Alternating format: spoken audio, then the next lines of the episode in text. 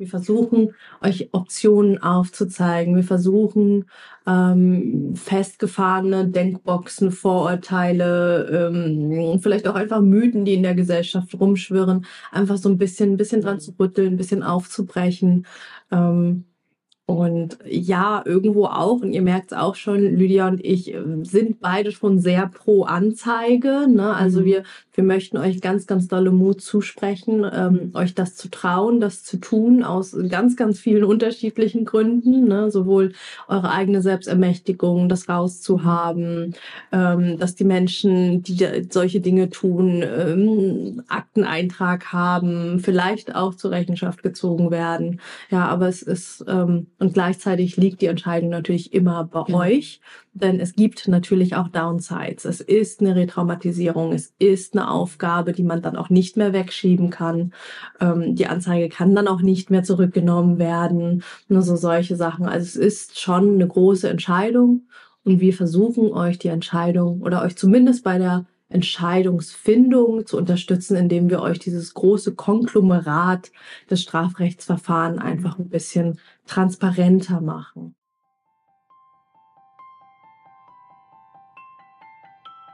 Hi und herzlich willkommen zum Survivor Queen Podcast, der Podcast für Opfer, Betroffene und Überlebende von sexualisierter Gewalt. Dieser Podcast ist voll mit Mutmachgeschichten von ganz vielen tollen und starken Survivor Queens und außerdem voll mit Tipps und Tricks von Experten und Expertinnen aus dem Bereich Traumaaufarbeitung und vielem mehr. Ich bin Mai Nguyen, deine Host von diesem Podcast und ich wünsche dir viel Inspiration beim Hören. In dieser Podcast-Folge geht es um die ganz berühmt berüchtigte und auch sorgenvoll betrachtete Anzeige. Wie funktioniert das eigentlich? Wie kann man eigentlich anzeigen? Wie kannst du dich optimal darauf vorbereiten, wenn du das denn tun möchtest? Wo geht man da genau hin? Darf man Notizen mitnehmen? Darf man eine Begleitperson mitnehmen? Wie geht's nach der Anzeige weiter? Und vieles, vieles mehr besprechen Kriminalhauptkommissarin Lydia Freienberg und ich in dieser Podcast-Folge. Hi und herzlich willkommen zu einer neuen und ganz besonderen Podcast-Folge. Ich sitze hier nämlich heute in meinem Elternhaus in unserem Büro mit einem, ich sag mal, besonderem Podcast-Setting. Das Mikro steckt in einem Pappkarton, damit es hält und steht. Und ich habe tatsächlich einen Gast bei mir hier mit im Raum. Also tatsächlich mal eine nicht online aufgezeichnete Podcast-Folge. Wir haben keine Kosten und Mühen gescheut, um tatsächlich gemeinsam hier vorm Mikro für euch zu sitzen. Ich freue mich riesig, dass ich Polizeihauptkommissarin Lydia Freienberg bei mir hier habe und wir heute ganz, ganz, ganz, ganz viele eurer rechtlichen, polizeilichen, strafrechtlichen Fragen beantworten können und dürfen. Und ich finde es mega geil, Lydia, dass du, ja, dass wir irgendwie über dieses Instagram in Kontakt gekommen sind und dass du echt Bock hast, mit uns hier heute mal so ein, zwei, drei sick Grundsatzfragen zu beantworten. Schön, dass du da bist. Ich freue mich total hier zu sein. Ähm, hallo an alle und fühle mich hier schon sehr wohl in diesem improvisierten Setting. Aber es ist gemütlich und es ist persönlich und ich, ähm, wie gesagt, ich freue mich auch total. Ich hoffe, dass ich alle Fragen hier heute beantworten kann. Wir haben vorhin gesagt, äh, hier ist nichts auswendig gelerntes, sondern wir wollen ein Gespräch führen. Und ich stelle mich vielleicht noch mal kurz vor. Ja. Ich bin ähm, Kriminalhauptkommissarin übrigens, aber ähm, ist fast das Gleiche und ich bin beauftragte Polizeihauptkommissarin. Oh, ich habe das so auswendig gelernt. Und ich wollte dich nicht unterbrechen, aber es spielt auch gar keine Rolle. Mhm. Ähm, und ich bin Beauftragte für Jugendsachen bei der Polizeiinspektion Harburg. Ein Begriff, unter dem man sich vielleicht nicht so richtig was vorstellen kann, aber ich kann es ganz kurz erklären. Meine Hauptaufgabe ist darin, Kinder und Jugendliche darin zu beraten, dass sie nicht Opfer von Straftaten werden und dass sie auch selbst keine Straftaten begehen. Und äh, da gibt's ähm, ganz viele verschiedene Projekte zu, in denen ich unterwegs bin.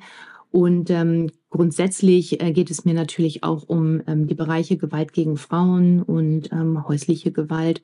Und wie gesagt, meine Aufgabe ist es nicht so wie früher, die Straftaten zu verfolgen. Das habe ich viele, viele Jahre gemacht als Ermittlerin, sondern ähm, durch Präventionsarbeit dafür zu sorgen, dass es vielleicht gar nicht erst passiert im allerbesten Falle.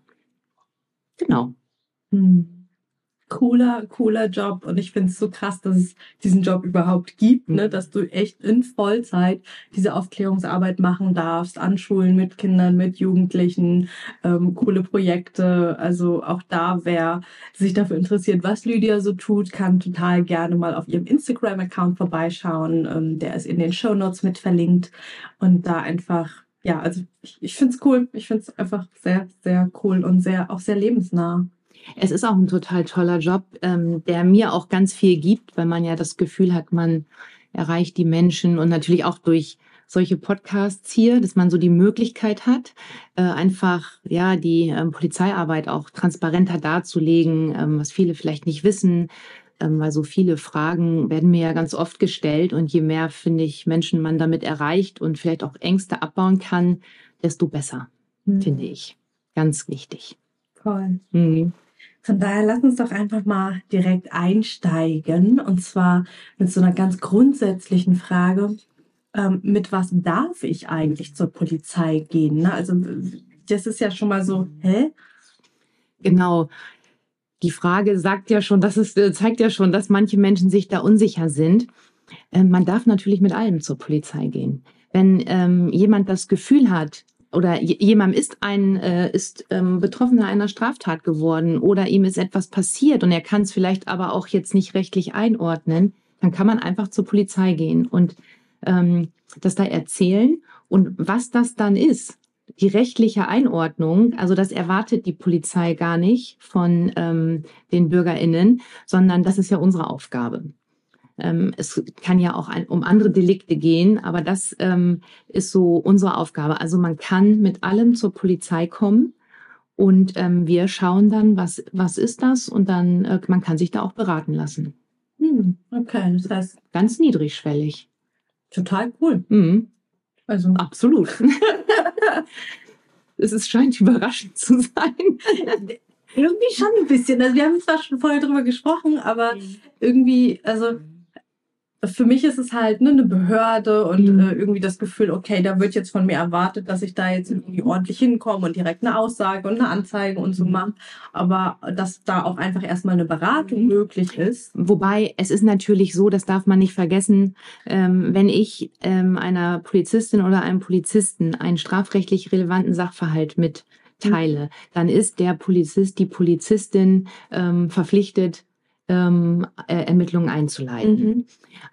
Also als Beispiel, ähm, es ist man, man kann nicht zur Polizei gehen und sagen, ähm, ich bin da irgendwie äh, Opfer einer Körperverletzung geworden und ähm, ich bin war ganz schwer verletzt und ich wollte aber nur mal fragen, wie das so ist und dann geht man wieder weg. Da mhm. kann ähm, der Kollege, die Kollegin vor Ort nicht sagen, ja okay, sondern wir sind verpflichtet. Das ist das Legalitätsprinzip. Mhm. Ähm, das hat auch einen Sinn, dass es das gibt, weil eben nicht die Polizei entscheiden soll, liegt hier eigentlich eine Straftat vor oder nicht, mhm. sondern das entscheidet dann später die Staatsanwaltschaft. Ne? Aber mit beraten meinte ich, man muss jetzt selber nicht wissen, ist das, was mir da passiert, ist das Delikt, das Delikt, mhm. das Delikt. Die Einordnung übernehmen wir.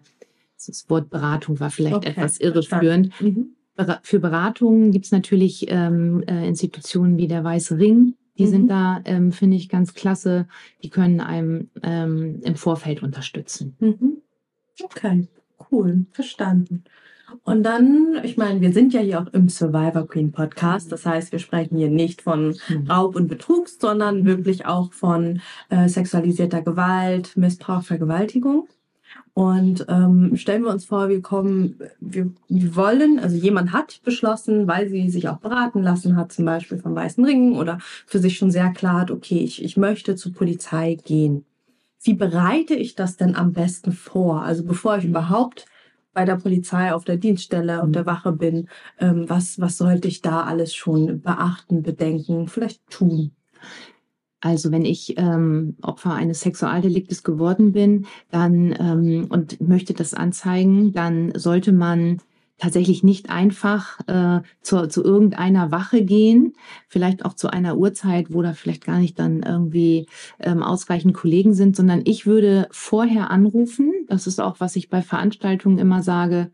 Man ruft vorher an und lässt sich mit ähm, dem Fachkommissariat, äh, heißt das bei uns. Ich arbeite ja im äh, Bundesland Niedersachsen in der Inspektion Harburg. Also für Niedersachsen kann ich die, die, Aufteilung so quasi bestätigen, dass ich sage, ich möchte ein Sexualdelikt anzeigen. Verbinden Sie mich bitte mit ähm, einer Sachbearbeiterin oder mhm. einem Sachbearbeiter. Und dann ist man äh, schon da bei denen, die es auch äh, mit großer Wahrscheinlichkeit später weiter bearbeiten. So, und dann kann man das da ähm, vortragen und sagen, ich möchte das anzeigen und dann machen wir eigentlich einen Termin. So dass eben die Betroffenen nicht zur Wache kommen müssen, das da erzählen müssen, dann noch mal woanders und dann ist irgendwie am nächsten Tag die Vernehmung, sondern dann ist man eigentlich gleich an der Stelle, wo man auch eine richtige Aussage machen kann, die im besten Falle auch gleich videografiert wird, so dass man so ist immer meine Vorstellung, dass wenn schon ähm, so etwas Schlimmes passiert, dass es dann wenigstens das Strafverfahren wenig belastend ist für die Betroffenen. Und der Idealfall sieht halt so aus, dass man diese Aussage einmal trifft, macht und die im Prinzip bis zum Gerichtsverfahren ähm, äh, ja, Gültigkeit dann hat. Und auch, das gilt insbesondere natürlich auch für Kinder, ne? Mhm. Kinder, die von Gewalt, äh, sexueller Gewalt betroffen sind, dass die wirklich diese Aussage nur einmal machen müssen. Mhm. So, wenn schon Strafverfahren, dann wäre es so zumindest noch erträglich einigermaßen. Ne? Mhm. Das wäre der Optimalfall. Ne? Mhm. Und ich glaube, jetzt nochmal ganz spannend, einfach, du hast gerade schon gesagt, ne, du sprichst für Niedersachsen und da sogar noch spezifisch für Harburg. Mhm. Ähm, da einfach für ihr, für euch, die uns zuhören, ne, ähm, die Länder sind unterschiedlich, also guckt nochmal in euren eigenen Bundesländern, wie gesagt, da vielleicht auch Unterstützung vom Weißen Ring oder Wildwasser, Zartbitter, wer auch immer bei euch gerade ähm, da ist und gut helfen kann, wo ihr euch wohlfühlt. Ähm, ich habe damals zum Beispiel auch vom Weißen Ring dann einfach schon gesagt bekommen, hey, es ist dieses Kommissariat. Also die haben mir schon gesagt, ähm, welche Adresse, welche Telefonnummer. Mhm. Und ähm, das macht halt einen riesen Unterschied. Ja. Ne? Also ich habe wirklich von leider von Menschen gehört, die mhm. dann wirklich ähm, einfach so in Anführungsstrichen zur Polizei gegangen sind, an einer vollkommen falschen Stelle ausgesagt haben, ähm, aber dann auch also da frage ich mich auch, warum wurden die nicht unterbrochen? Ja, so, äh, sie sind hier gerade falsch, wir fahren sie kurz mhm. rüber. Ja, und dann hat sie da echt alles ausgesagt und ist dann mit dem Auto rübergefahren worden. Dann noch einmal. Um dann nochmal zu erzählen ja. am gleichen Tag. Ne? Also da einfach. Ähm, mhm. das kommt, das kommt natürlich manchmal vor. Ich finde es auch ähm, das ist natürlich dann total schade, äh, aber ähm, das ist tatsächlich so, wenn das so gesagt wurde äh, bei dir, dann ist das wirklich schon mal richtig gut. Wir haben ja viele Aktionen auch im Landkreis, wo auch tatsächlich die, die äh, Telefonnummern vom Fachkommissariat 1 für den Landkreis Harburg, also für die Inspektion Harburg, richtig draufstehen, damit man da gleich landet. Und die SachbearbeiterInnen, die wünschen sich das übrigens auch, weil auch die möchten die Verfahren, die sie ja dann weiter bearbeiten, am liebsten natürlich auch gleich so aufnehmen, mhm. dass das äh, gleich auf den richtigen Füßen steht. Ja. Das ist ähm, wirklich wichtig. Ja. Und auch für die Betroffenen natürlich einfach viel angenehmer meistens. Okay, und ähm, klar, dann sind wir, haben wir uns quasi gut vorbereitet, ähm, haben einen Termin, wir kommen dahin. Mhm. Was brauche ich für den Termin? Ähm, also ich gehe davon aus, ein Perso. Ja. Und eine Frage, die ich häufig gestellt bekomme, ist, äh, wie ist es mit Notizen? Also darf ich mir, ne, viele haben ja Angst, irgendwas zu vergessen bei ihrer mhm. Aussage. Darf ich mir Notizen mitnehmen oder wirkt das wieder irgendwie komisch unglaubwürdig? Mhm. Und darf ich wen anders noch mitnehmen? Also mhm. Freund, Freundin, ähm, vielleicht sogar schon Anwalt, Anwältin oder wirkt das auch wieder komisch, weil ich dann mit zu großen Geschützen komme? Man darf das alles. Das schon mal vorweg. Cool. Ähm, ich würde gerne mal auf dieses Thema mit der Glaubwürdigkeit eingehen, weil ich bin ähm, auf meinem äh, Instagram-Account habe ich ja zu ganz vielen Leuten Kontakt und Austausch. Und dieses, ähm, ich weiß, dass bei Betroffenen dieses Thema Unglaubwürdigkeit eine riesengroße Rolle spielt. Das mhm. macht mir immer ganz traurig, ähm, weil ich natürlich weiß, das kommt da und da und daher. Man kann aber wirklich als Betroffene erstmal davon ausgehen, dass einem natürlich geglaubt wird. Ne? Mhm. Ähm, kein, ich kenne keinen Kollegen, keine Kollegin, der an so einen Sachverhalt an so eine Geschichte rangeht und erstmal nur überlegt, was könnte denn hier nicht stimmen. Das würde ich gerne mal so ähm, versuchen, aus den Köpfen rauszukriegen. Ich weiß, wie schwierig das ist, aber das ist mir ganz wichtig und ich habe ja selber in dem Bereich gearbeitet. Und wenn jemand kommt und sich entscheidet, ähm, sowas anzuzeigen, was natürlich absolut belastend und traumatisch ist, dann geht es der Polizei überhaupt nicht darum zu gucken, was könnte denn hier nicht stimmen sondern es geht der Polizei und insbesondere den Sachbearbeitern, die das wirklich lange Jahre bearbeiten, darum, ähm, das aufzunehmen. Notizen sind total gut, mhm. sonst vergisst man vielleicht was. Man wirkt dadurch nicht unglaubwürdig und wenn es einem hilft, ähm, eine Freundin oder einen Freund mit reinzunehmen, dann ist das natürlich auch erlaubt. Mhm. Man darf auch einen Anwalt mit reinnehmen in eine, äh, in eine Vernehmung. Ne? Mhm. Also Betroffene sollten sich immer klar machen, sie sind die Betroffenen. Also es geht nicht darum, äh, zu beweisen, dass irgendwas nicht stimmt. Aber ich, ich sage das extra jetzt so relativ krass, weil ich weiß, dass das bei ganz vielen im Kopf ist. Aber das ist so nicht. Ne? Also es geht nicht darum, ähm, man hat mit jemandem zu tun, der betroffen ist. Ne? Und manchmal ähm, herrschen da halt so große Ängste vor. Und man kann alles mitnehmen, was man möchte ne, in eine Vernehmung, solange es die Vernehmung an sich jetzt nicht stört. Ne? Mhm. So, ähm, also das ist alles in Ordnung. Mhm. Das würde, ist mir wirklich wichtig, dass das so ein bisschen, ne, worum geht es jetzt hier eigentlich? Ne? Ja. So, und ähm, es geht eben darum, hier ähm, irgendwie den Nachweis zu führen. Aber das ist tatsächlich unsere Aufgabe, ne? Und nicht zu gucken, was könnte hier nicht stimmen. Mhm. Darum geht es überhaupt nicht. Ja. Ich würde es gerne noch dreimal wiederholen. ich, ich merke selbst gerade, aber das ist mir wirklich total wichtig. Ja. Ne? Weil das so ein Gerücht ist, das sich so hartnäckig hält und ist eigentlich fehl am Platz. Mhm. Und das finde ich wirklich, wirklich schön, dass, dass du das nochmal so betonst und auch zu hören, wie, ähm, ja, wie, wie gut und ja, im Prinzip schön und also ich sag mal, wie es eigentlich laufen sollte, ne? so wie es mhm. bei, bei dir in deiner Arbeitserfahrung läuft, mit deinen KollegInnen läuft und du das halt äh, sagst, hey, das ist so kenne ich's und ähm, ja wäre schön, wenn es überall so ist und gleichzeitig klar kennen wir alle, ne, du kriegst die Berichte ja auch, ne, und ich auch. Horrormeldungen, ähm, wo dann irgendwie in der Anzeige während das Opfer aussagt, ihr quasi schon ähm, Victim Blaming rübergeworfen wird, ne, oder ähm, auch das Abraten von einer Anzeige. Ähm, ich habe auch von einer Frau gehört, da wurde verweigert, dass sie wen mit reinnehmen darf.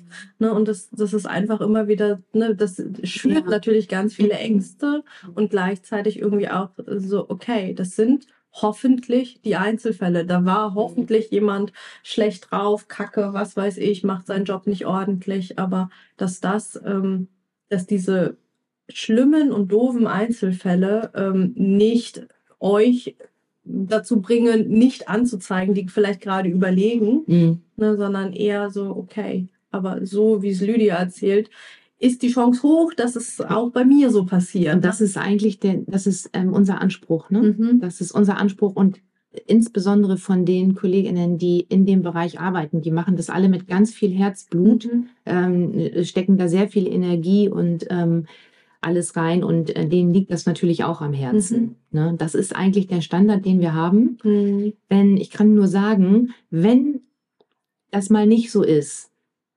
dann rate ich auch dazu, sich wirklich zu beschweren. Ne? Mhm. Ne? Weil Victim Blaming hat in Vernehmungen nichts zu suchen. Ähm, und äh, auch andere Sachen, die einem vielleicht ähm, komisch vorkommen. Und das wissen ja auch viele nicht. Ähm, dass man sich einfach beschweren kann. Ne? Wie und wo tue ich das? Wenn ich jetzt wirklich das Gefühl habe, das war so nicht in Ordnung oder ich ähm, fühle mich schlecht und ich möchte mich beschweren. Beschweren ist ja mal gleich so ein großes Wort. Ne? Mhm aber ich möchte das einfach mal loswerden, mhm. dass das vielleicht einfach mal überprüft wird mhm. ne? und ähm, dass man das vielleicht auch auflösen kann unter Umständen. Ne? Mhm. Dann ähm, würde ich tatsächlich mich äh, mit der mit diesem Hinweis oder mit der Beschwerde tatsächlich an ähm, zum Beispiel die jeweilige Dienststellenleitung wenden Und es gibt ja auch in allen Bundesländern, es gibt ja auch Beschwerdestellen, ne? wenn man ähm, da auch äh, irgendwie äh, Misstrauen hat, was äh, unberechtigt ist, dass das dann irgendwie nicht verfolgt wird oder so. Aber wenn das, das ich sage das nur noch mal zur Sicherheit, es gibt ja die, die Beschwerdestelle zum Beispiel bei der Polizei Niedersachsen, da kann man das online ähm, vermerken. Das google ich dann einfach Beschwerdestelle, genau. Polizei und mein ja, Bundesland. Genau. Und mhm. dann, das, das haben alle Bundesländer und da kann man dann das eingeben. Und ich finde das tatsächlich auch wichtig, dass das dann passiert, ne? Mhm. Weil ähm, wir wollen ja auch irgendwie eine gute Fehlerkultur leben. Mhm. Und ähm, dazu brauchen wir natürlich sowas auch. Mhm. Und wenn es dann so sein sollte, dass da ein Kollege, ein Kollege, vielleicht Kollegin oder Kollege auch nicht an der richtigen Stelle sitzt, dann kann man da ja irgendwie dran arbeiten. Mhm. Aber ähm, oft ist das natürlich so, wenn, wenn das dann alles so im Dunkeln bleibt oder so, mhm. ne, dann ähm, kann sich natürlich auch nichts ändern. Mhm. Ich weiß aber auch, dass das ganz, äh, dass das für, für ganz viele Leute noch eine, noch eine, fast noch eine größere Hürde ist. Vor allen Dingen, wenn man sich dann schon irgendwie getraut hat, eine Anzeige zu machen. Aber das ähm, wäre schon auch wichtig. Mhm. Cool. Ähm, also finde ich einfach einen super wichtigen Hinweis, habe ich auch erst von dir mhm. gelernt. Ja, wäre ich so jetzt auch nicht auf die Idee gekommen. Und das ist ja auch das, da haben wir auch im Vorgespräch schon ein bisschen gesprochen, ne, dass wir als Mensch, die wirklich nichts mit Polizei etc. zu tun haben, dass es für uns oft aussieht wie so eine Blackbox ne? und wir uns auch oft irgendwie ein bisschen ohnmächtig fühlen. Ne? Ich gehe da irgendwie hin und dann passiert irgendwas mit meiner Anzeige und keine Ahnung und dann ne? und da einfach zu wissen, hey, es sind ganz normale Menschen, die dort arbeiten. Es ist eine ganz normale Hierarchiestruktur, wie auch in jeder anderen Firma. Ne? Und natürlich beschwere ich mich nicht bei dem Menschen, der mich doof behandelt hat. Ja, wird auch in jeder anderen Firma doof sein. Ne? Zu dem Sachbearbeiter zu gehen und sagen, hey, gestern hast du mich doof behandelt. So, hm. ja, vielleicht hatte der einen schlechten Tag und entschuldigt sich. Wahrscheinlich. Man kann das natürlich auch machen. Ne? Man kann das kann man natürlich auch machen, dass man sagt so, ich möchte eigentlich mich gar nicht beschweren, aber ich möchte das jetzt loswerden. Ne? Mhm. Ich habe mich gestern hier irgendwie total blöd gefühlt. Mhm. Vielleicht löst sich das dann auf. Mhm. Vielleicht sagt der dann oder die, ne, ja, das war mir jetzt gar nicht bewusst und das höre ich mir jetzt gerne an und dann ist das ja auch mhm. bedauerlich, aber dann ist es irgendwie aufgelöst. Mhm. Ne? Aber wenn es natürlich wirklich um, äh, um Sachen geht, wo man so ein Gefühl hat und das Gefühl hat man ja. Und da mhm. sollte man sich auch nicht nicht, nicht, das sollte man sich auch nicht ausreden lassen. Ja. Ne? Ähm, das war jetzt wirklich nicht okay und das kann doch zum Beispiel das kann man noch nicht sagen oder so, mhm. dann würde ich es anders machen. Ja. Und da dann einfach zu sagen, hey, wie bei jeder anderen Firma auch, ich beschwere mich halt bei ein, zwei Stellen drüber. Ja, und dann genau. Also es ist ähm, genau, das ist wie bei allen anderen, ne? Ja. Wenn ich im Autohaus unfreundlich behandelt werde. Und ich ärgere mich da so sehr drüber, weil der Autoverkäufer einen blöden Spruch gemacht hat, mhm. dann würde ich mich ja auch beschweren, nur unter Umständen. Mhm. Super wichtig. Ähm, genau, ich habe gerade noch mal kurz unsere Fragen angeschaut, weil wir haben ja äh, auch einige von äh, einige Fragen von euch eingeschickt bekommen. Und deswegen gerade noch äh, noch bevor wir in die Anzeige selber reingehen, ähm, fragt Pluna, ob sie eigentlich vor der Anzeige mit einem Anwalt sprechen darf. Auch wenn wir es, glaube glaub ich, gerade schon hm. besprochen haben. Aber Absolut, ne? Mhm. Natürlich. Also jeder kann sich jederzeit anwaltlich beraten lassen. Mhm. Ähm, das ist äh, kein, ich wüsste auch nicht für was. Also das ist mhm. absolut in Ordnung. Mhm. Es gibt übrigens ja auch zum Beispiel die Möglichkeit, eine Anzeige über einen Anwalt zu erstatten. Ne? Ach, echt? Das ist ja, also Anzeigen. Ähm, äh, man kann, äh, wenn, wenn ich jetzt einem Anwalt oder einer Anwältin das schon ähm, erzählt habe, und der kann das auch, ich sag mal, aufschreiben mhm. und schickt es an die Staatsanwaltschaft, die das Verfahren einleitet. Und die schickt, Staatsanwaltschaft schickt es dann an die Polizei zum Ermitteln mhm. oder er schickt es an die Polizei. Also das geht durchaus auch. Okay. Dann ist es auf jeden Fall auch gleich an der richtigen Stelle. Es könnte, mhm. kann dann natürlich sein, dass die Polizei sagt, okay, wir haben das Schreiben hier, aber wir haben jetzt noch Fragen. Mhm. So, aber das sind dann ja auch Sachen, kann man absprechen, wann, wo. Ne? Mhm. Also das ist auch möglich. Okay. Auch nochmal eine schöne, schöne Option. Ne? Und äh, ihr, die uns zuhört, ihr merkt auch gerade, ne, wir machen euch einfach, wir versuchen euch Optionen aufzuzeigen. Wir versuchen ähm, festgefahrene Denkboxen, Vorurteile, ähm, vielleicht auch einfach Mythen, die in der Gesellschaft rumschwirren, einfach so ein bisschen, ein bisschen dran zu rütteln, ein bisschen aufzubrechen. Ähm, und ja, irgendwo auch, und ihr merkt es auch schon, Lydia und ich äh, sind beide schon sehr pro Anzeige. Ne? Also mhm. wir, wir möchten euch ganz, ganz dolle Mut zusprechen, ähm, euch das zu trauen, das zu tun, aus ganz, ganz vielen unterschiedlichen Gründen. Ne? Sowohl eure eigene Selbstermächtigung, das rauszuhaben, ähm, dass die Menschen, die solche Dinge tun, ähm, Akteneintrag haben, vielleicht auch zur Rechenschaft gezogen werden. Ja, aber es ist ähm, und gleichzeitig liegt die Entscheidung natürlich immer bei ja. euch, denn es gibt natürlich auch Downsides. Es ist eine Retraumatisierung, es ist eine Aufgabe, die man dann auch nicht mehr wegschieben kann.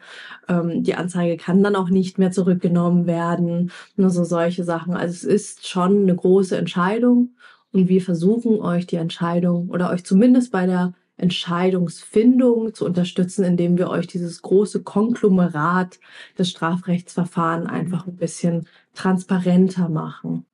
Ja, ja, das ist mir auch total wichtig. Und ich bin natürlich auch pro Anzeige, obwohl ich weiß, was da alles dranhängt. Und am Ende muss es auch ähm, jeder für sich selbst entscheiden. Mhm. Ähm, aber okay, aber wenn, dann ähm, waren ja bisher vielleicht schon so ein paar Sachen, die da irgendwie hilfreich sind, hilfreich mhm. sein könnten. Ja. Ich denke natürlich auch an, an den Täter, die Täterin, das muss ich auch ganz klar sagen. Ne? Natürlich sehr ähm, an, dem, an dem Wohl der Betroffenen interessiert, aber ähm, der, der Täter, die Täterin, die bleiben natürlich immer in der Anonymität, mhm. wenn ähm, keine Anzeige erfolgt natürlich ist es total wichtig, dass ähm, man sich Hilfe holt, dass man sich, dass man den, die Sache aufarbeitet. Und das steht wahrscheinlich auch in erster Linie. Das ist völlig klar, dass erstmal jeder mit sich da irgendwie zurechtkommt oder und sich dafür Hilfe holt.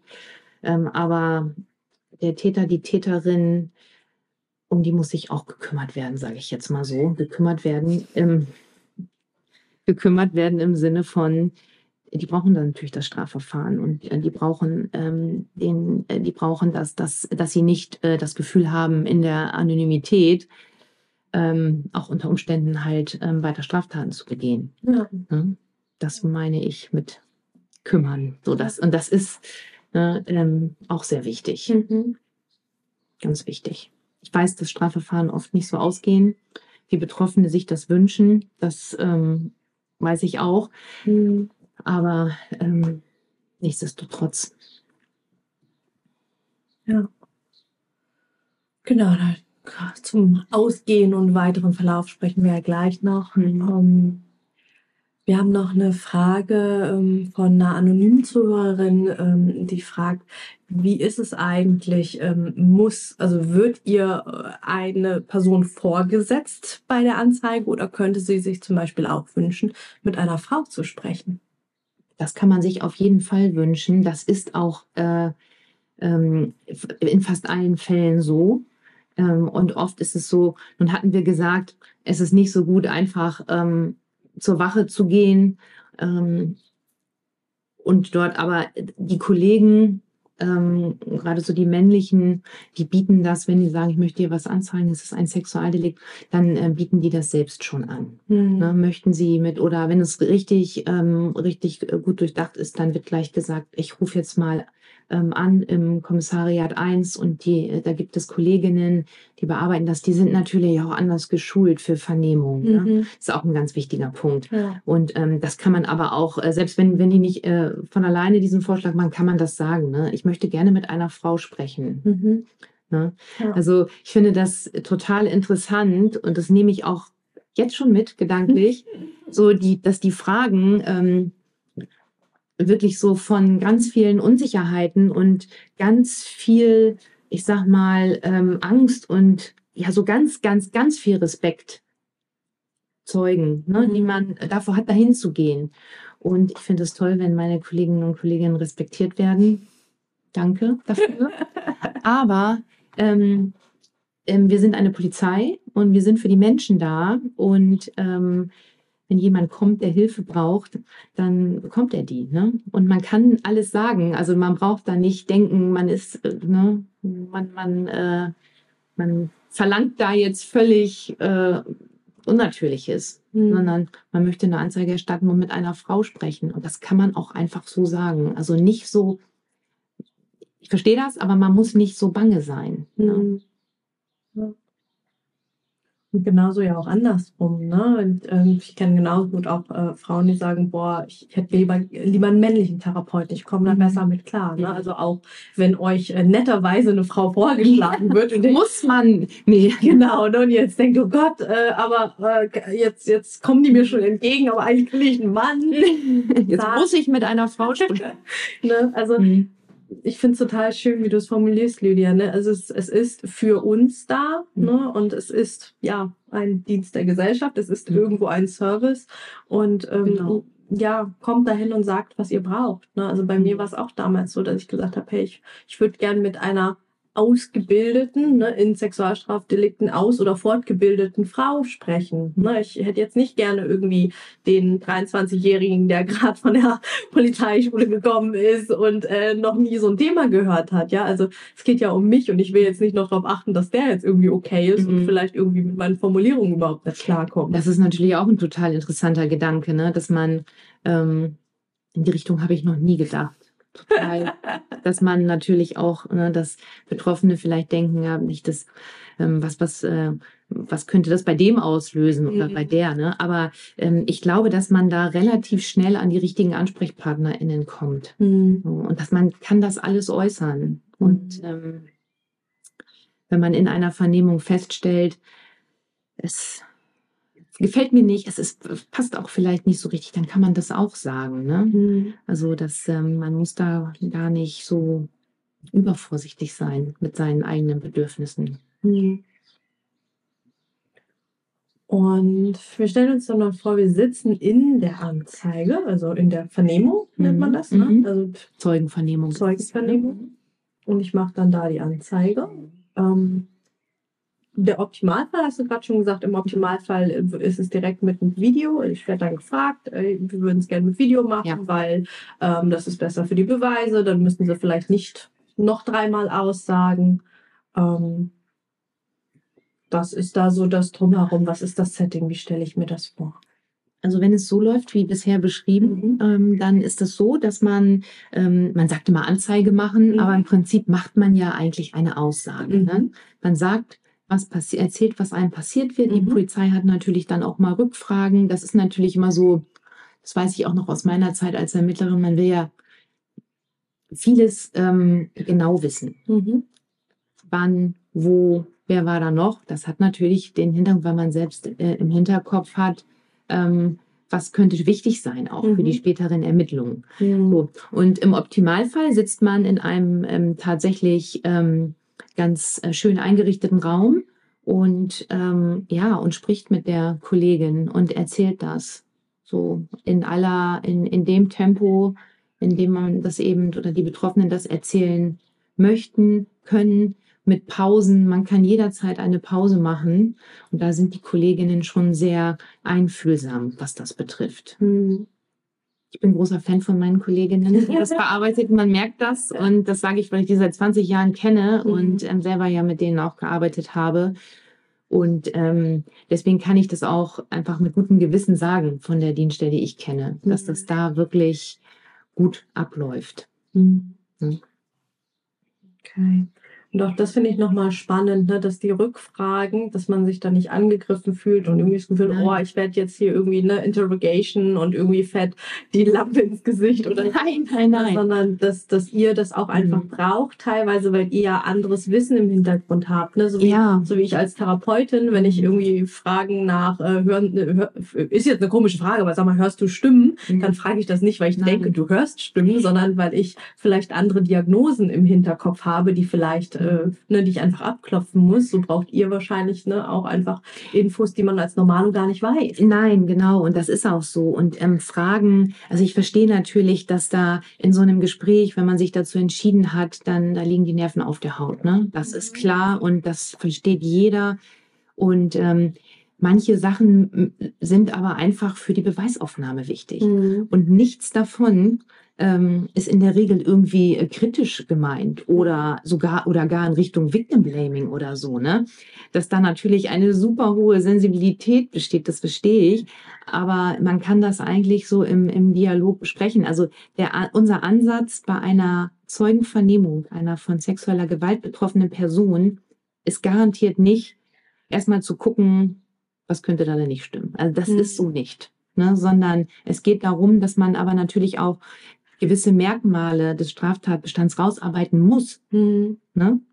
Äh, um, um zu gucken, was, haben, was, ist es, was ist es jetzt hier und was ist wichtig. Und das ist natürlich für die Betroffenen manchmal nicht verständlich, aber das ist ähm, natürlich nichts, was man irgendwie aus, aus Misstrauen oder aus irgendwelchen anderen niederen Beweggründen macht. Mhm. Es ist einfach für das Verfahren wichtig. Weil das ist eigentlich ja das, worauf man sich fokussiert. Ne? Was ist für dieses Verfahren wichtig? Dass das ähm, ordentlich aufgenommen ist. Das, was ist wichtig, auch vielleicht später schon für eine Anklage und für weitere Ermittlungen. Hm. Das sind natürlich manchmal andere Themen als die, die die Betroffenen dann im Kopf haben. Hm. Mir kommt gerade so dieser, dieser Klassiker, ähm, was hatten Sie an? Mhm. Ist das, ist, fand ich früher schon komisch, mhm. spielt überhaupt keine Rolle. Nein. Punkt. Okay. Spielt keine Rolle. Ja. Ne? Also ähm, manchmal ähm, wird ja einfach gefragt, was für Kleidung haben Sie getragen, weil es dazu äh, gar nicht, und da denken ja alle gleich ne, in, in die Richtung. Mhm. Ähm, die du wahrscheinlich jetzt auch so angedacht hast oder dass das irgendwie ein Auslöser für irgendwas sein könnte, da kann ich sagen, nein. Manchmal ähm, geht es einfach darum, ähm, was hatten sie an, ähm, können wir das nochmal untersuchen? Sind da vielleicht Spuren drauf oder so? Ne? Das mhm. wäre jetzt die einzige Begründung für mich zu fragen, ähm, warum was äh, oder was jemand anhatte. Mhm. Aber das ist natürlich so ein ja, Klischee Klassiker, der sich irgendwie hält. Ne? Mhm. Und das ist natürlich auch, vielleicht gibt es da auch Gründe für. Ich weiß nicht, ich kenne es tatsächlich so mhm. nicht. Okay. Ja, ich äh, höre manchmal noch so was, wo ich so halb mhm. zumindest was verstehen kann, wo es heißt, naja, ähm, eher um Erinnerungen zu wecken und zu, ne, eher quasi die Situation beschreibend. Aber klar, es, es schießt natürlich sehr schnell irgendwie emotional in die mhm. Victim Blaming Richtung. Ja. Ach ja, klar, mit dem kurzen Rock kein mhm. Wunder, ne? Aber genau, es kam mir gerade nur noch so spontan, wenn wir gerade bei Fragen waren. Ja, werde ich auch immer wieder mit konfrontiert und mhm. dann spielt keine Rolle, ne? Mhm. Ähm, kann ich, also es ist ja nicht, leider nicht grundsätzlich so, dass äh, man direkt eine Videovernehmung bekommt. Mhm. Ähm, kann ich mir das wünschen? Also wenn ich, wenn ich merke, ähm, ja, die haben jetzt hier kein Videosetting oder mhm. so, kann, kann ich darum bitten und sagen, ich würde aber gerne lieber mit Video aussagen? Das kann man sicherlich dann absprechen, ja.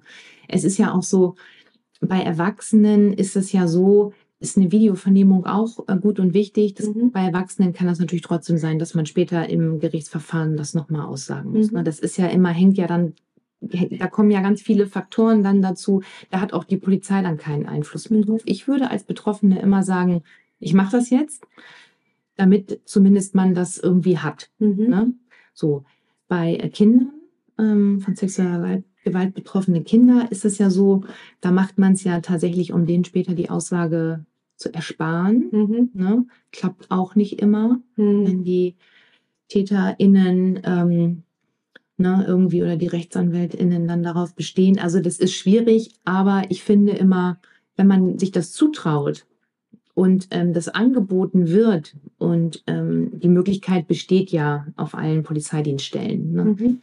dann ähm, sollte man das machen. Okay. Und wenn man sich damit wohlfühlt natürlich mhm. auch, ne, weil das ist natürlich, muss, es muss wirklich jeder selbst entscheiden. Mhm. mhm. Ja. Gibt es Nachteile zu einer Videobefragung? Wo du sagst, so würde ich nicht empfehlen, weil? Nee. Mm -mm. Ich, nee. Also ich sag mal, eine Vernehmung wird ja sonst aufgezeichnet ähm, oder ähm, in Frage und Antwort oder diktiert oder so. Ich, ähm, ich finde das äh, authentisch und gut und ich äh, bin ja eh nicht der Meinung, dass Betroffene was falsch machen können, weil sie sind ja betroffen mhm. ähm, und erzählen da, ähm, was passiert ist. Von daher sehe ich da keine Nachteile. Mhm. Genau. Ähm, wir haben ja auch gerade schon darüber gesprochen, dass es ja auch andere äh, Konzepte gibt. Ne? Also der Optimalfall wäre ja Video. Mhm. Ähm, dann gibt es auch, ähm, ne, wenn dann einfach so ein Memo-Gerät mitläuft, mhm. dann ist es immer noch das Gesprochene äh, der Betroffenen, was dann später transkribiert wird. Ne? Dann sieht die Staatsanwaltschaft immer noch das in ihren eigenen Worten. Mhm. Ähm, du hast ja auch erzählt, dass bei dir es oft früher so war, dass dann jemand daneben saß und mitgetippt hat. Das mhm. heißt, du hast äh, ja trotzdem immer noch gesprochen miteinander. Und äh, bei mir war tatsächlich leider, äh, ich würde sagen, der Worst Case. Äh, mein Gegenüber saß am Computer und hat, während ich mit ihr gesprochen habe, getippt. Ja, das, das war, äh, naja, hat dann drei Stunden mhm. gedauert und es waren am Ende acht Wortseiten. Mhm. Und dann eben auch leider nicht in meinen Worten, sondern ja in ihren, die mich wiedergibt. Ähm, mhm.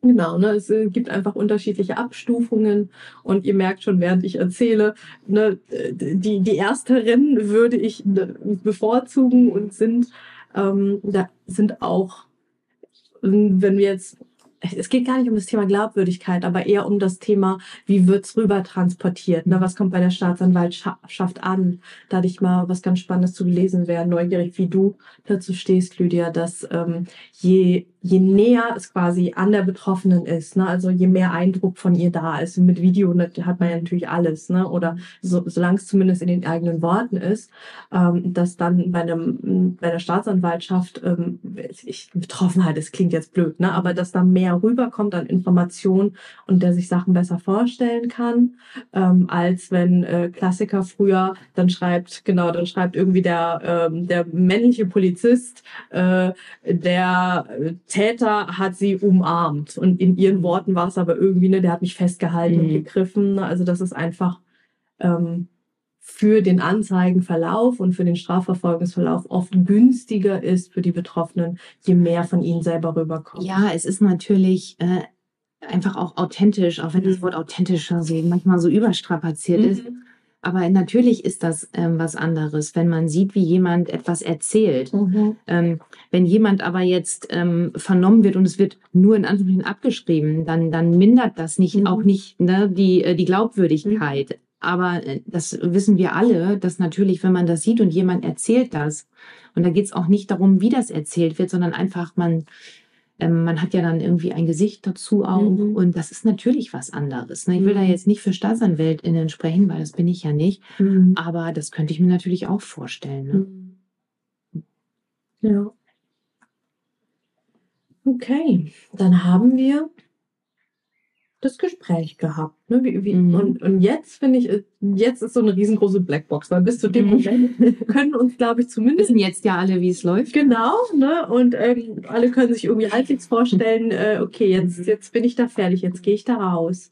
Ähm, was passiert dann? Ne? Wir haben vorhin schon darüber gesprochen, du als du noch selber ermittelt hast, warst du sehr, sehr transparent und hast auch die Betroffenen ne, darüber informiert, was die nächsten Schritte sind.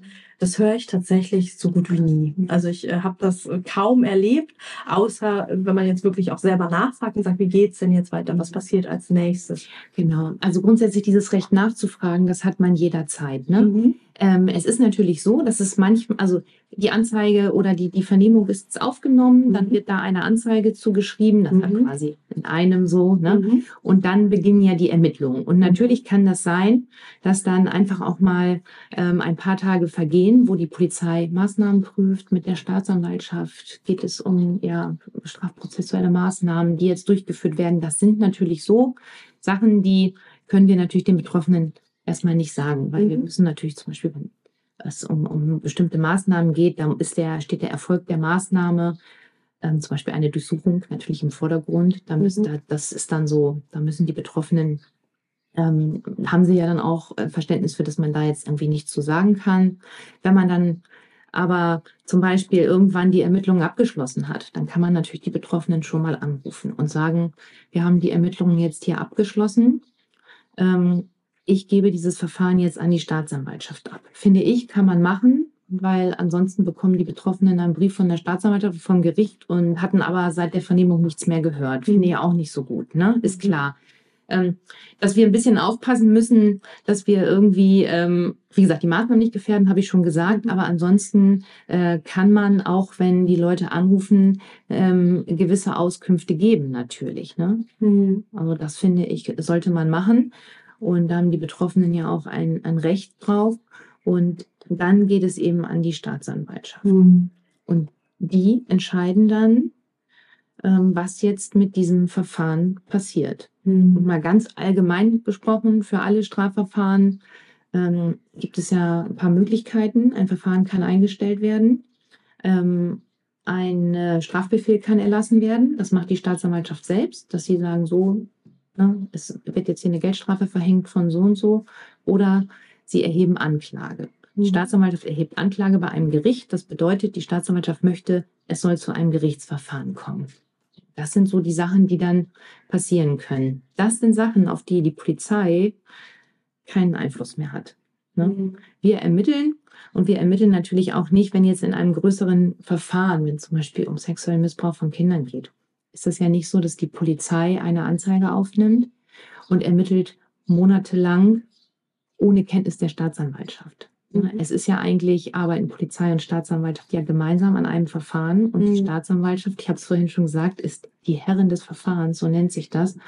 Und die sind ja schon frühzeitig involviert, bei, auch bei solchen Delikten, über die wir hier reden. Mhm. Ähm, und ähm, aber was dann weiter passiert, das entscheidet die Staatsanwaltschaft. Mhm.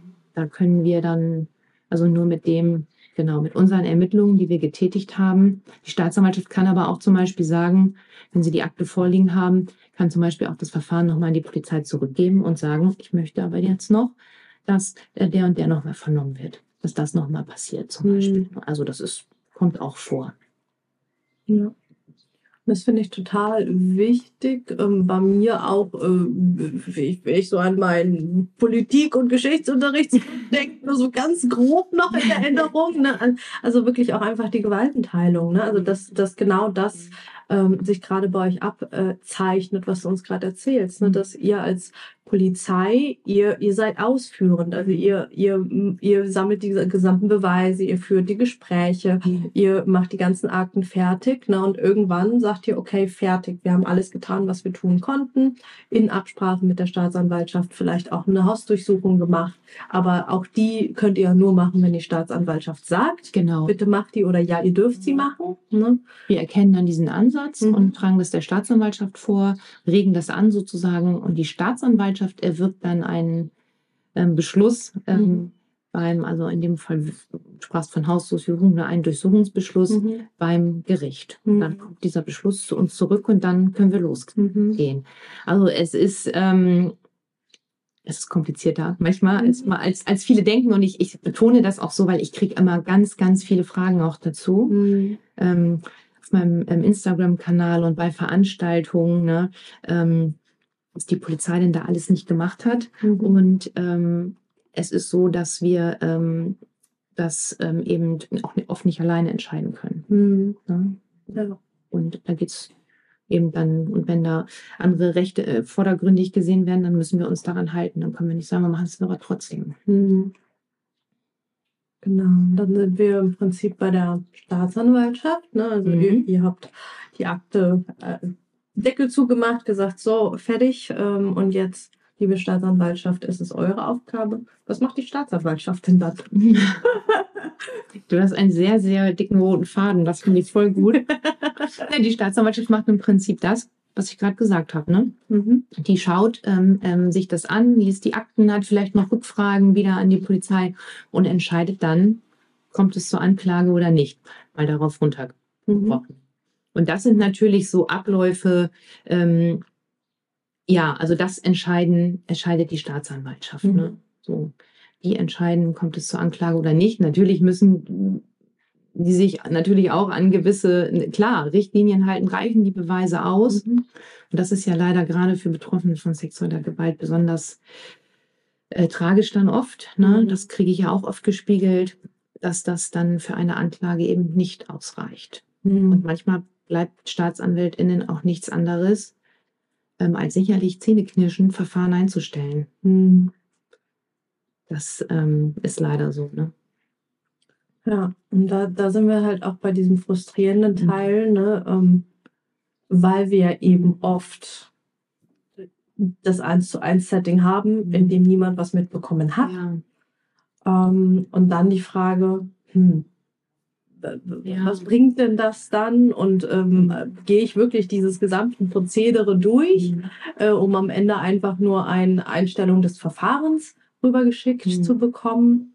Ne, und das ist so, also da einfach gerade mal äh, kurz von mir. Ähm, bei mir hat es auch niemand mitbekommen. Es war nie jemand irgendwie gegen mhm. äh, zugegen. Und bei mir ging es aber trotzdem ähm, bis äh, zum Gerichtsverfahren. Ne? Also es ist, ähm, ich, ich finde das ganz, ganz oft und die war auch bei mir vorher da, die Angst, naja, aber ich habe ja gar keine Ich habe keine Zeugen, ne? Genau. wird ja immer gesagt. Genau. Und das ist ja das, ähm, das Besondere auch an mhm. Sexualdelikten, dass es ähm, Straftaten sind, die in den allermeisten Fällen ähm, ja im Geheimen äh, mit unter zwei mit zwei Personen stattfinden. Mhm. Und ähm, es gibt natürlich immer noch andere Möglichkeiten heute so und ähm, deswegen freut mich das in Anführungsstrichen, wenn du sagst, bei mir kam es zu einem Gerichtsverfahren. Mhm. Ne? Aber das sollte auch jetzt kein, ja, keine Abschreckung sein. Also ähm, es ist am Ende auch Aufgabe der Ermittlungsbehörden, zu gucken, wie können wir das denn beweisen? Mhm. Ne? Also man muss, das ist ja oft, was Betroffene so denken, ich muss eigentlich, ich muss, also ich übertreibe jetzt mal, also mein Fall, ich muss den eigentlich Anklagerei vorbereitet haben. Mhm. Ne? Und das ist ja nicht so, mhm. sondern es gibt natürlich keine Gewähr bei einer Anzeigenerstattung dafür, dass gesagt wird, okay, und ähm, der Täter wird verurteilt und zu dem und das geht nicht. Mhm. Dafür haben wir genau, wie du sagst, die Gewaltenteilung und ähm, Deswegen ähm, passiert das auch nicht. Aber es gibt ja durchaus auch sehr, sehr viele Verfahren, die zu einer Verurteilung kommen. Mhm. Ja. Und nur weil jemand, nur weil es keinen Augenzeugen einer Tat gibt, gibt es natürlich nicht bei Sexualdelikten, in den wenigsten Fällen zumindest, äh, gibt es natürlich schon auch noch ähm, andere Möglichkeiten. Mhm. Und das finde ich total spannend, dass einfach ähm, im Blick zu haben, dass äh, ich ja nicht alles vorbringen muss, ne, sondern dass da eben Menschen sind, die professionell, ja. im Optimalfall sogar total spezialisiert auf Sexualdelikte sind, die noch andere Ideen haben, ähm, auf die man so gar nicht kommt. Ne? Also ähm, ganz, äh, ganz platt. Ähm, bei mir war es dann so, dass sie dem eben auch eine Hausdurchsuchung gemacht haben und wow, Missbrauchsdarstellung von Kindern auf seinem Rechner gefunden mhm. haben. Hat gegen ihn gesprochen, ne? weil, mh, hm, Ne, also so Sachen, wo man, wo, wo wir als Privatpersonen und als nicht geschulte Menschen gar nicht so drauf kommen, dass, dass da vielleicht auch ein bisschen ähm, Vertrauen reinfließen ja. darf in den Prozess, ja. dass die Menschen, die das bearbeiten, mhm. das schon eher anzeigen und auch zu, äh, nicht anzeigen, aber schon auch eher ähm, dann das zu Gericht bringen wollen. Also es ist bei der Polizei, ähm, würde ich sagen, würde ich jetzt mal sagen, wenn wir über den Missbrauch von Kindern sprechen, ähm, da gibt es wohl niemanden, der nicht, nicht sagt, das muss unbedingt verfolgt werden und das muss aufgeklärt werden. Das ist eigentlich selbstverständlich. Ich sage das hier aber trotzdem nochmal. Das ist ja klar dass wir, dass uns das ein total großes Bedürfnis ist, also auch ähm, natürlich der Justiz und der Polizei und, und der Gesellschaft ja allgemein. Das ist ja allen ein Bedürfnis, dass solche äh, Menschen für solche Straftaten verurteilt werden. Mhm ich weiß irgendwann, ich kriege immer viele Nachrichten, ja, und das ist, ich habe das bei mir oder das eingestellt und so und warum und wieso. Ich kann natürlich hier schlecht irgendwelche Einzelfälle so beurteilen, ne, weil da hängt ja monatelange Ermittlungen ähm, ähm, dran. Aber ich würde wirklich ähm, trotz aller Abwägungen und Einverständnis immer sagen, eine Anzeige zu erstatten ist gut. Ne? Das ist ja klar. Und ähm, auch gar nicht sich so sehr damit mit zu versuchen, wie gesagt, ich sage das mit aller Vorsicht, ähm, sich, sich damit zu belasten. Was ist denn wenn und das und muss ich das jetzt beweisen und so? Nein. Mhm. Ne? Betroffene von Gewalt, von sexueller Gewalt haben etwas erlebt und das ist eine Straftat und die darf man anzeigen, die sollte man anzeigen. Das ist jetzt aufs ist ganz runtergebrochen, auf die Basics, aber das ist mir so wichtig, dass, mhm. ähm, dass das natürlich und dann da muss ich dann nicht sagen, ähm, so und äh, Zeuge ist der oder das. Also wenn ich das natürlich weiß, ist das gut, aber gibt's ja meistens nicht. Und ich mhm. muss nicht schon vorher wissen, wie die Polizei und die Staatsanwaltschaft dem Täter das beweisen mhm. kann. Weil das ist ja deren Job.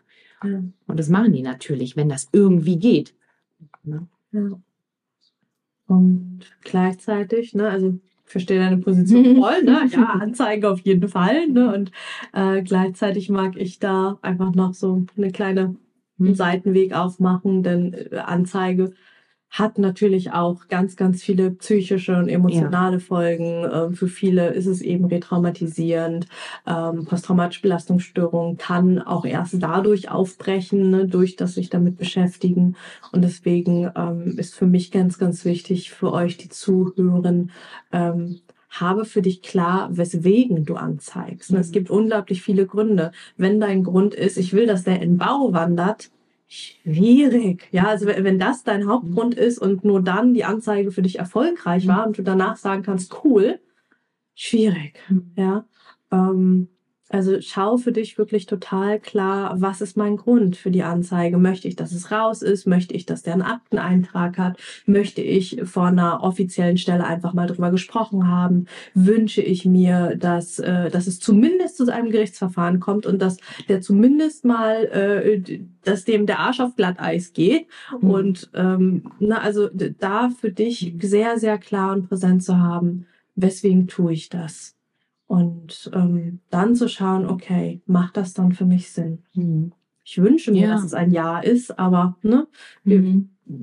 Am Ende sag auch ich, äh, den Betroffenen muss es mit allem, was sie machen, gut gehen. Mhm. So, das, das steht im Vordergrund. Erstmal. Mhm. mhm. Ich gucke gerade mal kurz in unsere Fragen rein. Wir sind mhm. ja jetzt doch unserem roten Faden sehr äh, hinterhergelaufen. Ähm, genau, Verjährungsfristen, das ist eine Frage, die ähm, kriegen wir immer wieder gestellt. Und ich habe das Gefühl, es ja, also du hast mich ja vorhin auch schon gefragt, ne, ist das ein wichtiges Thema für euch? Und ich sage, mhm. ja, es ist riesengroß. Mhm. das, also das ist so eine der Knallerfragen. Und äh, deswegen freue ich mich, wenn du uns ein bisschen was zu der Verjährung erzählst.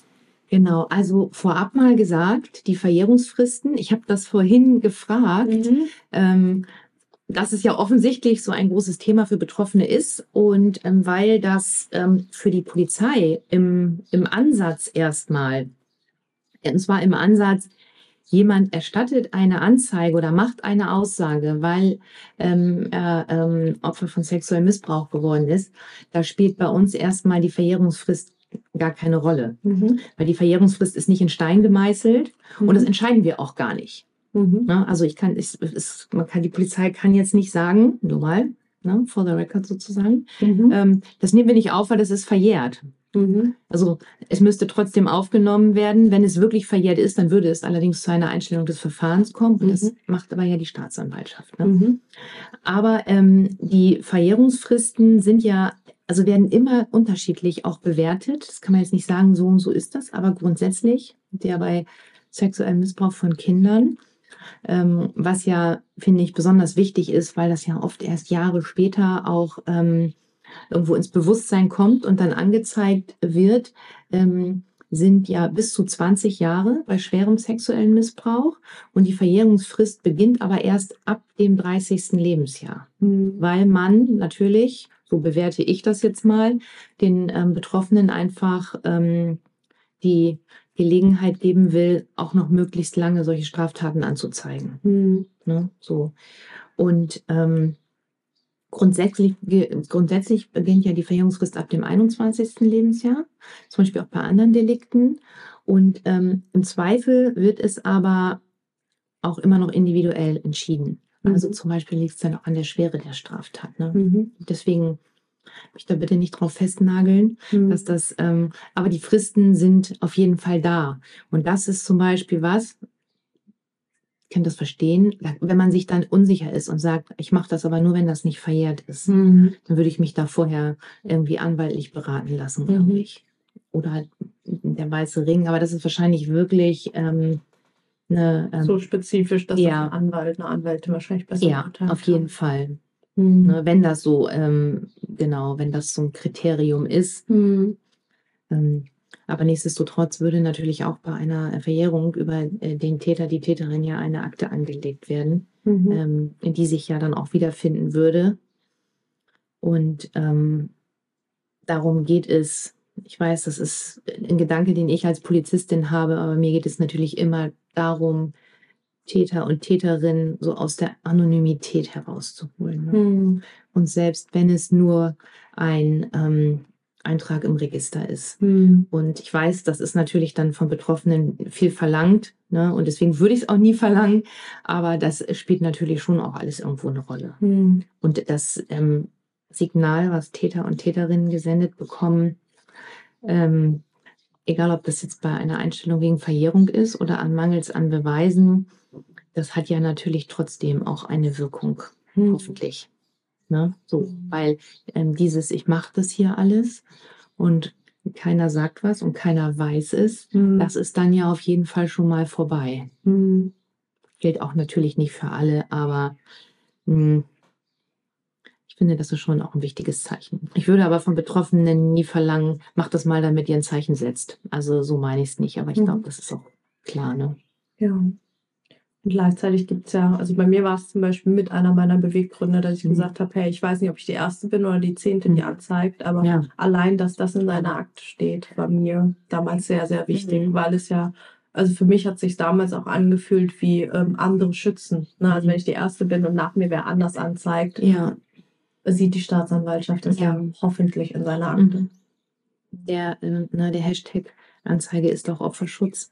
Mhm. ähm, den ich ab und zu ja mal ähm, verwende. Das kann man so sagen, aber man kann es natürlich auch nicht verlangen. Wenn das so ist, ist Genau. das toll, dann ist Mhm. es mutig und ähm, das ist verdient höchsten Respekt, aber wenn nicht, dann eben auch nicht. Ne? Ja. Man will ja jetzt nicht den Betroffenen irgendwo aufdrücken, die sind dafür verantwortlich. Das, Voll. ne? Also darum geht's hier nicht. Ja. Okay, das heißt auch da wieder, ne, also Verjährungsfristen sehr, sehr unterschiedlich Mhm. und auch wieder das Verrückte, es hängt von der Schwere der Straftat ab. Ne? Also genau. ähm, da jetzt gerade einfach nochmal ne, zur Zahlenwiederholung, wobei, wie gesagt, Leute, super individuell, holt euch Hilfe, lasst euch beraten. Mhm. Ähm, auch eine anwaltliche Beratung müsst ihr nicht unbedingt bezahlen. Ne? Zum Beispiel der Weiße Ring hat ähm, Gutscheine, äh, also Ja. worüber ihr quasi so eine Erstberatung sowieso bezahlt bekommt. Ihr könnt sowieso auch, ähm, wie heißt das, Opferbeihilfe, anwaltlich, also bla bla bla. Es gibt ähm, was Es Offizielles. gibt wirklich Unterstützung und Mhm. gerade der, der Weiße Ring hat da für dieses Erstgespräch, was Verjährungsfristen betrifft, was ähm, wirklich viele Möglichkeiten. Mhm. Also auch da, wenn das Geld ein Thema ist, ähm, das lässt sich alles lösen. Mhm. Ähm, genau, das, äh, was wir jetzt gerade an Zahlen hatten, war eben Verjährung beginnt ab dem 30. Lebensjahr. Bei schwerem sexuellen Missbrauch. Minderjähriger 20 bis zu 20 Jahre. Ähm, bei, das klingt jetzt doof, aber nicht so schwer, also bei normal äh, bis zu 10 Jahre, also entweder bis zum 40. oder bis zum 50. Geburtstag. Aber auch da, ne, es, es verändert sich, die Fristen haben sich auch verändert. Bei mir Ja, bei mir, als ich angezeigt habe 2016, ich habe quasi genau noch kurz vor der Reform offensichtlich, ja. angezeigt. Bei mir waren es dann quasi äh, ab dem 18. Lebensjahr zehn Jahre drauf, ne? also bis zu meinem 28. Geburtstag. Ihr merkt schon, wir können euch wahrscheinlich noch ganz viele andere Zahlen um die Ohren werfen. Aber es war eine Frage, die war so präsent, dass wir beschlossen haben, auch wenn wir sie jetzt nicht so genau beantworten können, weil es eben auch mit der Schwere der Straftat zu tun hat, die ja erst die Staatsanwaltschaft also Ja. nach der Polizei quasi benennt ähm, und einordnet, ähm, dass ihr zumindest eine grobe Vorstellung Ja. habt.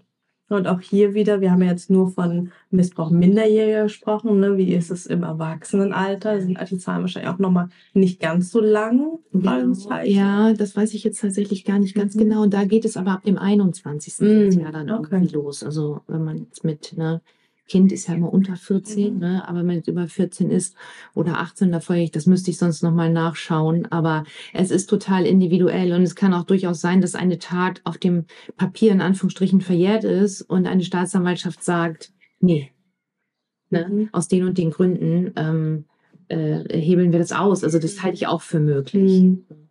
Aber da können wahrscheinlich RechtsanwältInnen ähm, noch viel besser Auskunft geben. Ja. Ob die das so ganz festlegen können, weiß ich auch nicht, aber vielleicht ein bisschen konkreter. Ja. Wir hatten auch noch eine Frage auf ähm, die DDR bezogen, wo es damals in der DDR passiert ist, aber da vermutlich auch wieder so individuell. Ne? Ja.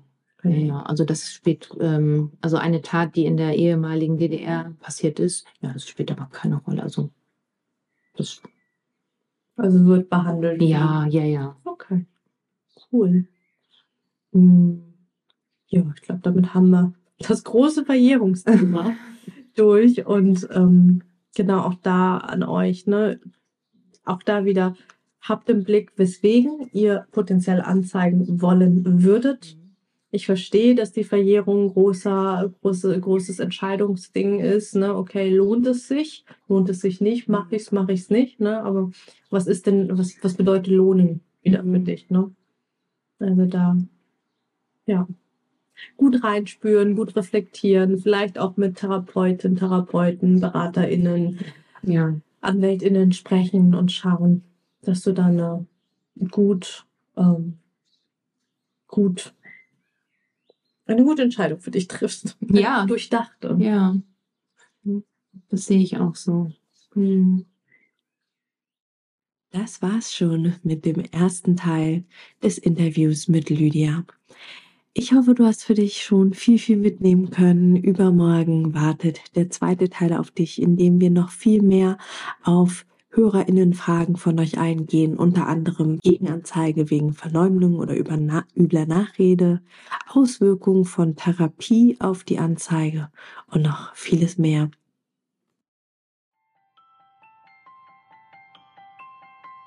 Hey, schön, dass du die Folge bis zum Ende gehört hast. Wenn sie dir gefallen hat, lass mir doch total gerne eine 5-Sterne-Bewertung bei Spotify und oder Apple Podcasts da.